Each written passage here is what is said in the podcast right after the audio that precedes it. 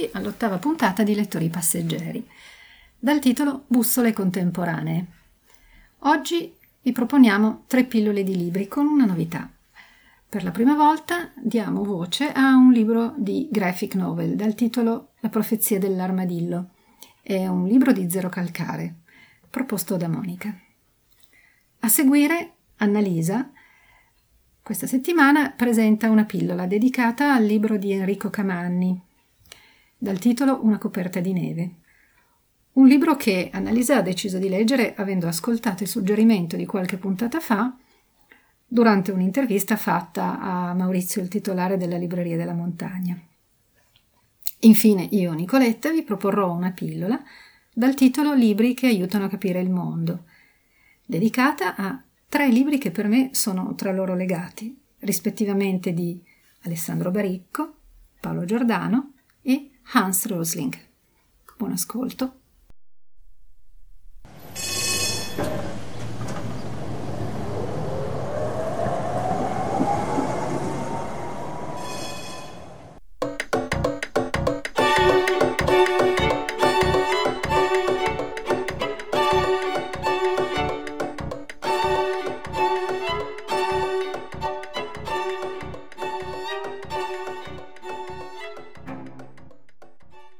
Monica presenta È semplice, tratto dal libro La profezia dell'armadillo di Zero Calcare.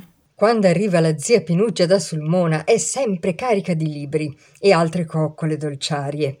Così, tra confetti, liquori e torroni, tre anni fa entrò a far parte della nostra casa la profezia dell'armadillo di Zero Calcare, in dono a nostro figlio ventenne.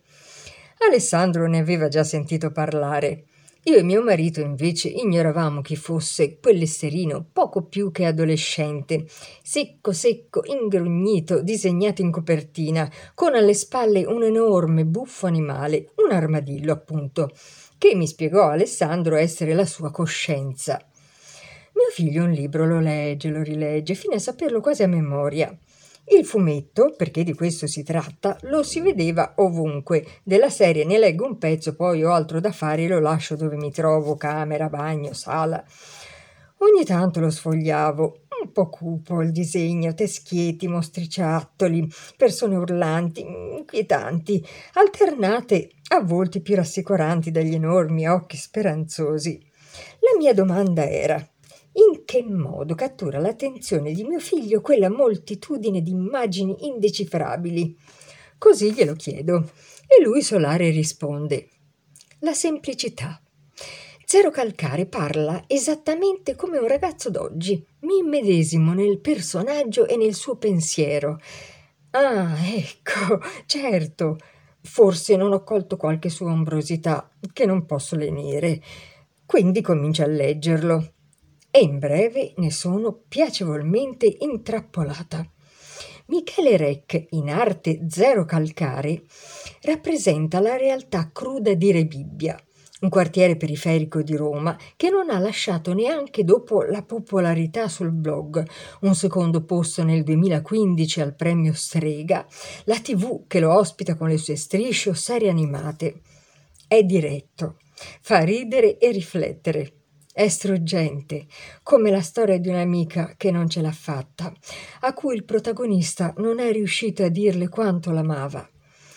Mette in scena pensieri che non abbiamo il coraggio di dire, le contraddizioni personali e sociali in cui si riconoscono giovani e adulti, perché alcune sfaccettature della vita sono uguali per tutti.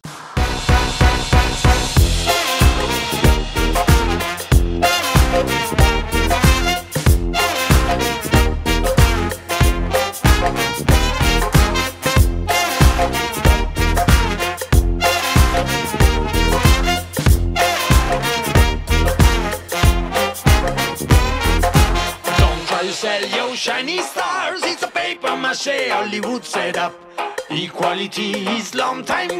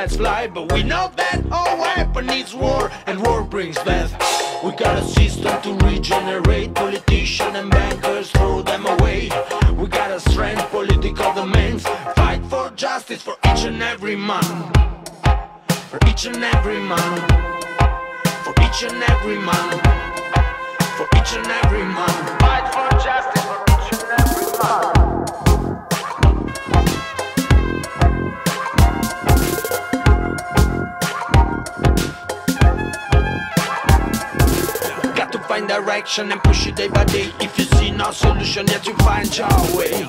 Don't be silent, you play that game. There's no rules on which you can play.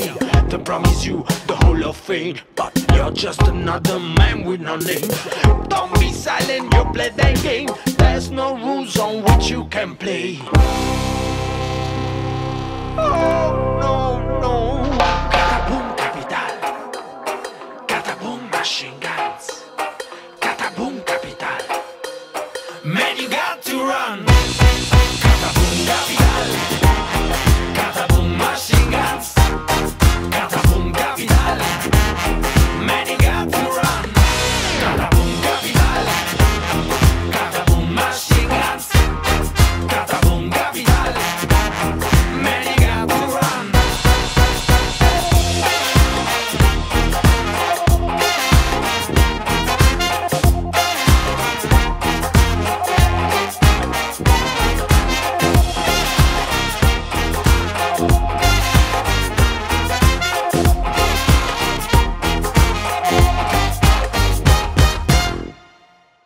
Annalisa presenta Una coperta di neve di Enrico Camanni. Ascoltando l'intervista di Nicoletta con i gestori della libreria della montagna, sono rimasta colpita da un suggerimento di lettura proposto. Il racconto giallo, ambientato in montagna, è scritto da Enrico Camanni, grande esperto di zone di elevata altitudine e che sa raccontare i loro aspetti, le loro storie, le avventure che le caratterizzano, le voglie e le speranze che riescono ad accendere. Come socia Cayuget ho deciso di leggerlo e ho fatto bene. Non solo ho seguito capitolo per capitolo le indagini per comprendere che cosa fosse davvero successo a causa della valanga di neve marcia, questioni che ti intrigano, supponi anche tu ipotesi, le cambi, sei sollecitata, ma sono stata acchiappata dalle specificità dei luoghi, dagli ambienti così ben descritti. L'indagine arriverà a una conclusione avvincente e commovente grazie alla capacità dei eh, protagonisti di stare ad ascoltare, di lasciarsi coinvolgere dalle relazioni umane, di non abbandonare chi è rimasto solo. Ma soprattutto ho ritrovato particolari ecologici che mi coinvolgono. Dalla primavera in montagna, i passi di settembrini tagliarono l'ombra della foresta e la luce delle radure, dove fiori e animali avevano fretta di rinascere. Il sole tisseva filigrane tra i rami delle conifere, il picchio beccava a ritmo tachicardico, tele di ragno brillavano in controluce. A terra risplendeva la frenesia costruttiva dei formicai. All'inizio dell'estate il cielo era pulito e il torrente ingrossava con il disgelo. Ai vari cambiamenti stagionali. La pernice è il termometro dell'alta montagna. Quando le piume impallidiscono puoi star certo che l'inverno è alle porte. Se prendono colore cominci a sperare nella primavera. Dalle vette più famose, la roccia della Furca è ancor meglio di quella del Bianco, un granito speciale, ma i ghiacciai sono magri anche qui. Vien male a guardarli. Tra un po' dovrete trovare un altro nome al Monte Bianco. E chi ci va al Monte Grigio? Ai quartieri di Torino. Da molto tempo Corso Giulio Cesare è il melting pot torinese, città nella città. Mezzo secolo fa i meridionali assaggiavano la falsa cortesia sabauda e adesso si parlano tutte le lingue del mondo povero, senza capirsi e capendosi ugualmente. Corso Giulio è il posto dei mercati etnici e delle bancarelle, kebab e toma di lanzo. Lì si vive e si mangia per strada. Corso Giulio è un concentrato di confusione e creatività contemporanee. Nelle botteghe si trova il pane di almeno dieci tradizioni diverse e tutti continuano a mangiare quello del loro paese, ma ormai è chiaro che non esiste un solo pane. Mentre la vecchia Torino della fabbrica va cercando un nuovo posto nel mondo, in Corso Giulio il mondo è venuto a Torino. Già, e anche la linea 4 passa in Corso Giulio.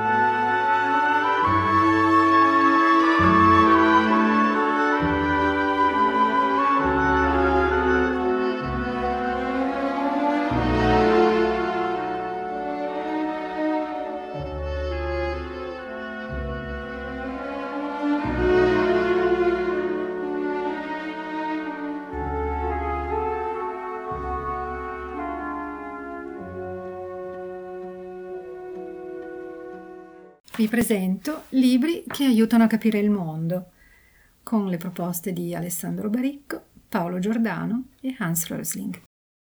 Sono attratta dai libri che aiutano a capire il mondo, che parlano di mappe e che aiutano a costruire una sintesi, un'idea di come stanno andando le cose che riguardano il mondo e la nostra relazione con i cambiamenti.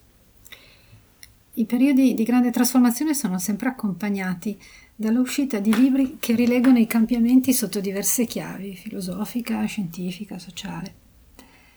Nel 2020, l'anno della pandemia e della crisi planetaria, sono andata alla ricerca di letture che facessero un po' da bussola, da mappa, per trovare una chiave di interpretazione alla complessità del momento e ho scelto tre libri. The Game di Alessandro Baricco, Nel contagio di Paolo Giordano e Factfulness di Hans Rosling. Due scrittori torinesi e uno svedese, due scienziati e un letterato, due scrittori dello stile pacato e uno showman. Baricco racconta la rivoluzione umana dettata dalla rivoluzione digitale. Giordano lo sconvolgimento della vita nella pandemia. Hasling propone uno strumento per non farci sommergere dal pessimismo immotivato del cambiamento.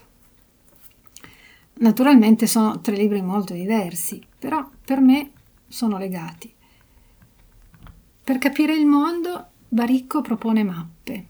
Giordano usa una moviola che guarda e riguarda gli eventi. Hansen è una specie di personal trainer del pensiero critico. Partiamo da Baricco.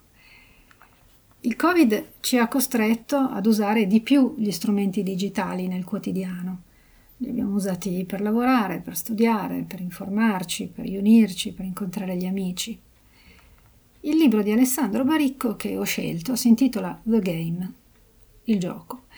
È uscito prima della pandemia e affronta la trasformazione digitale. L'idea chiave è questa, la rivoluzione digitale che stiamo vivendo ci spinge verso una rivoluzione umana, un cambiamento di paradigma, una trasformazione epocale, di dimensioni paragonabili all'avvento della stampa con Gutenberg. Secondo questo libro, con il digitale non cambiano solo i comportamenti e le abitudini, ma le menti e il modo in cui si sviluppano i saperi, il modo di ragionare delle persone, cambia l'umano. Baricco disegna delle mappe per aiutarci a capire un mondo che si comporta con nuove regole. Lui lo chiama un game completamente nuovo in cui le vecchie certezze, il sapere specialistico vengono sostituite da nuovi schemi, da nuovi paradigmi di costruzione della sapienza. Paolo Giordano ha scritto nel contagio, entra direttamente nel merito dei cambiamenti generati dalla pandemia. Usa lo stile del diario e ci aiuta a costruire una mappa della realtà vissuta nel periodo più duro del Covid, una specie di moviola che guarda, riguarda e sminuzza in dettaglio i momenti più importanti vissuti nell'anno del contagio, cercando di ricavarne una rilettura e una consapevolezza di quello che il Covid ci sta rivelando di noi stessi come esseri umani. Giordano ha uno sguardo quasi ottimista e sicuramente influenzato dalle sue conoscenze di fisico e di matematico e ci spinge a comprendere e a contenere le paure che hanno segnato i, questi mesi di pandemia. E infine veniamo a Hans Rosling. E lui è una specie di personal trainer del ragionamento plurale, è un allenatore del pensiero critico e insegna ad applicare il pensiero critico per comprendere la complessità del mondo.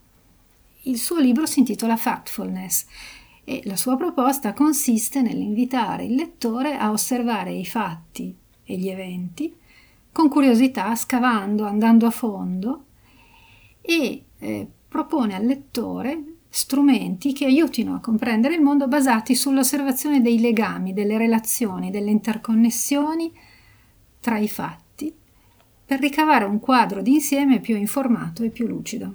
Ogni capitolo è costruito come una specie di manuale di autodifesa contro il pessimismo che in genere nasce dalla paura della complessità e dalla disillusione per la mancanza di prospettive per il futuro. Questi tre libri sono stati per me potenti per provare a capire un po' cosa stesse succedendo Nel frattempo, mentre preparavo questa puntata della trasmissione, sono venuta a conoscenza di un nuovo libro uscito con Adelphi, dal titolo Quando abbiamo smesso di capire il mondo, di uno scrittore cileno, Benjamin Labatù. Naturalmente l'ho comprato, sarà la mia prossima lettura.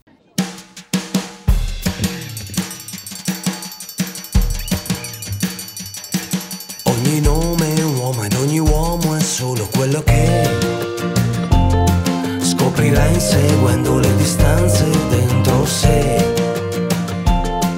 Quante deviazioni, quali direzioni, quali no. Prima di restare in equilibrio per un po'.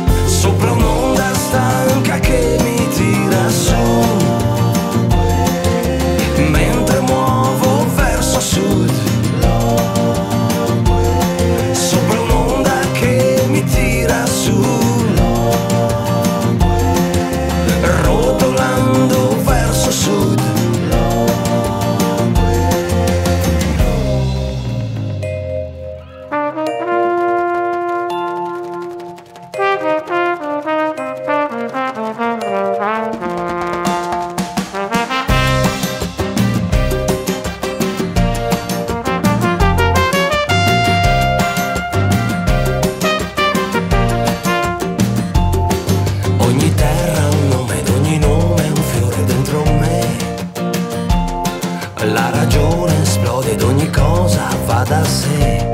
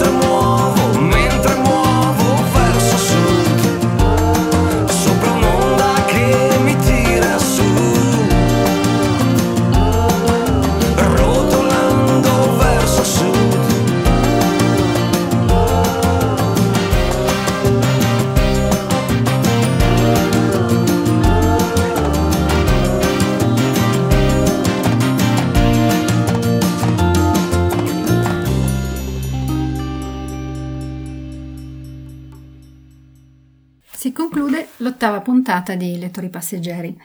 Oggi hanno collaborato Annalisa, Monica ed io, Nico. Potrete trovare i dettagli dei libri che vi abbiamo presentato sulla pagina del blog della radio e se volete mettervi in contatto con la trasmissione scrivete lettori passeggeri chiocciola asai.it oppure lasciate un vostro commento sui canali social Facebook e Instagram. Alla prossima!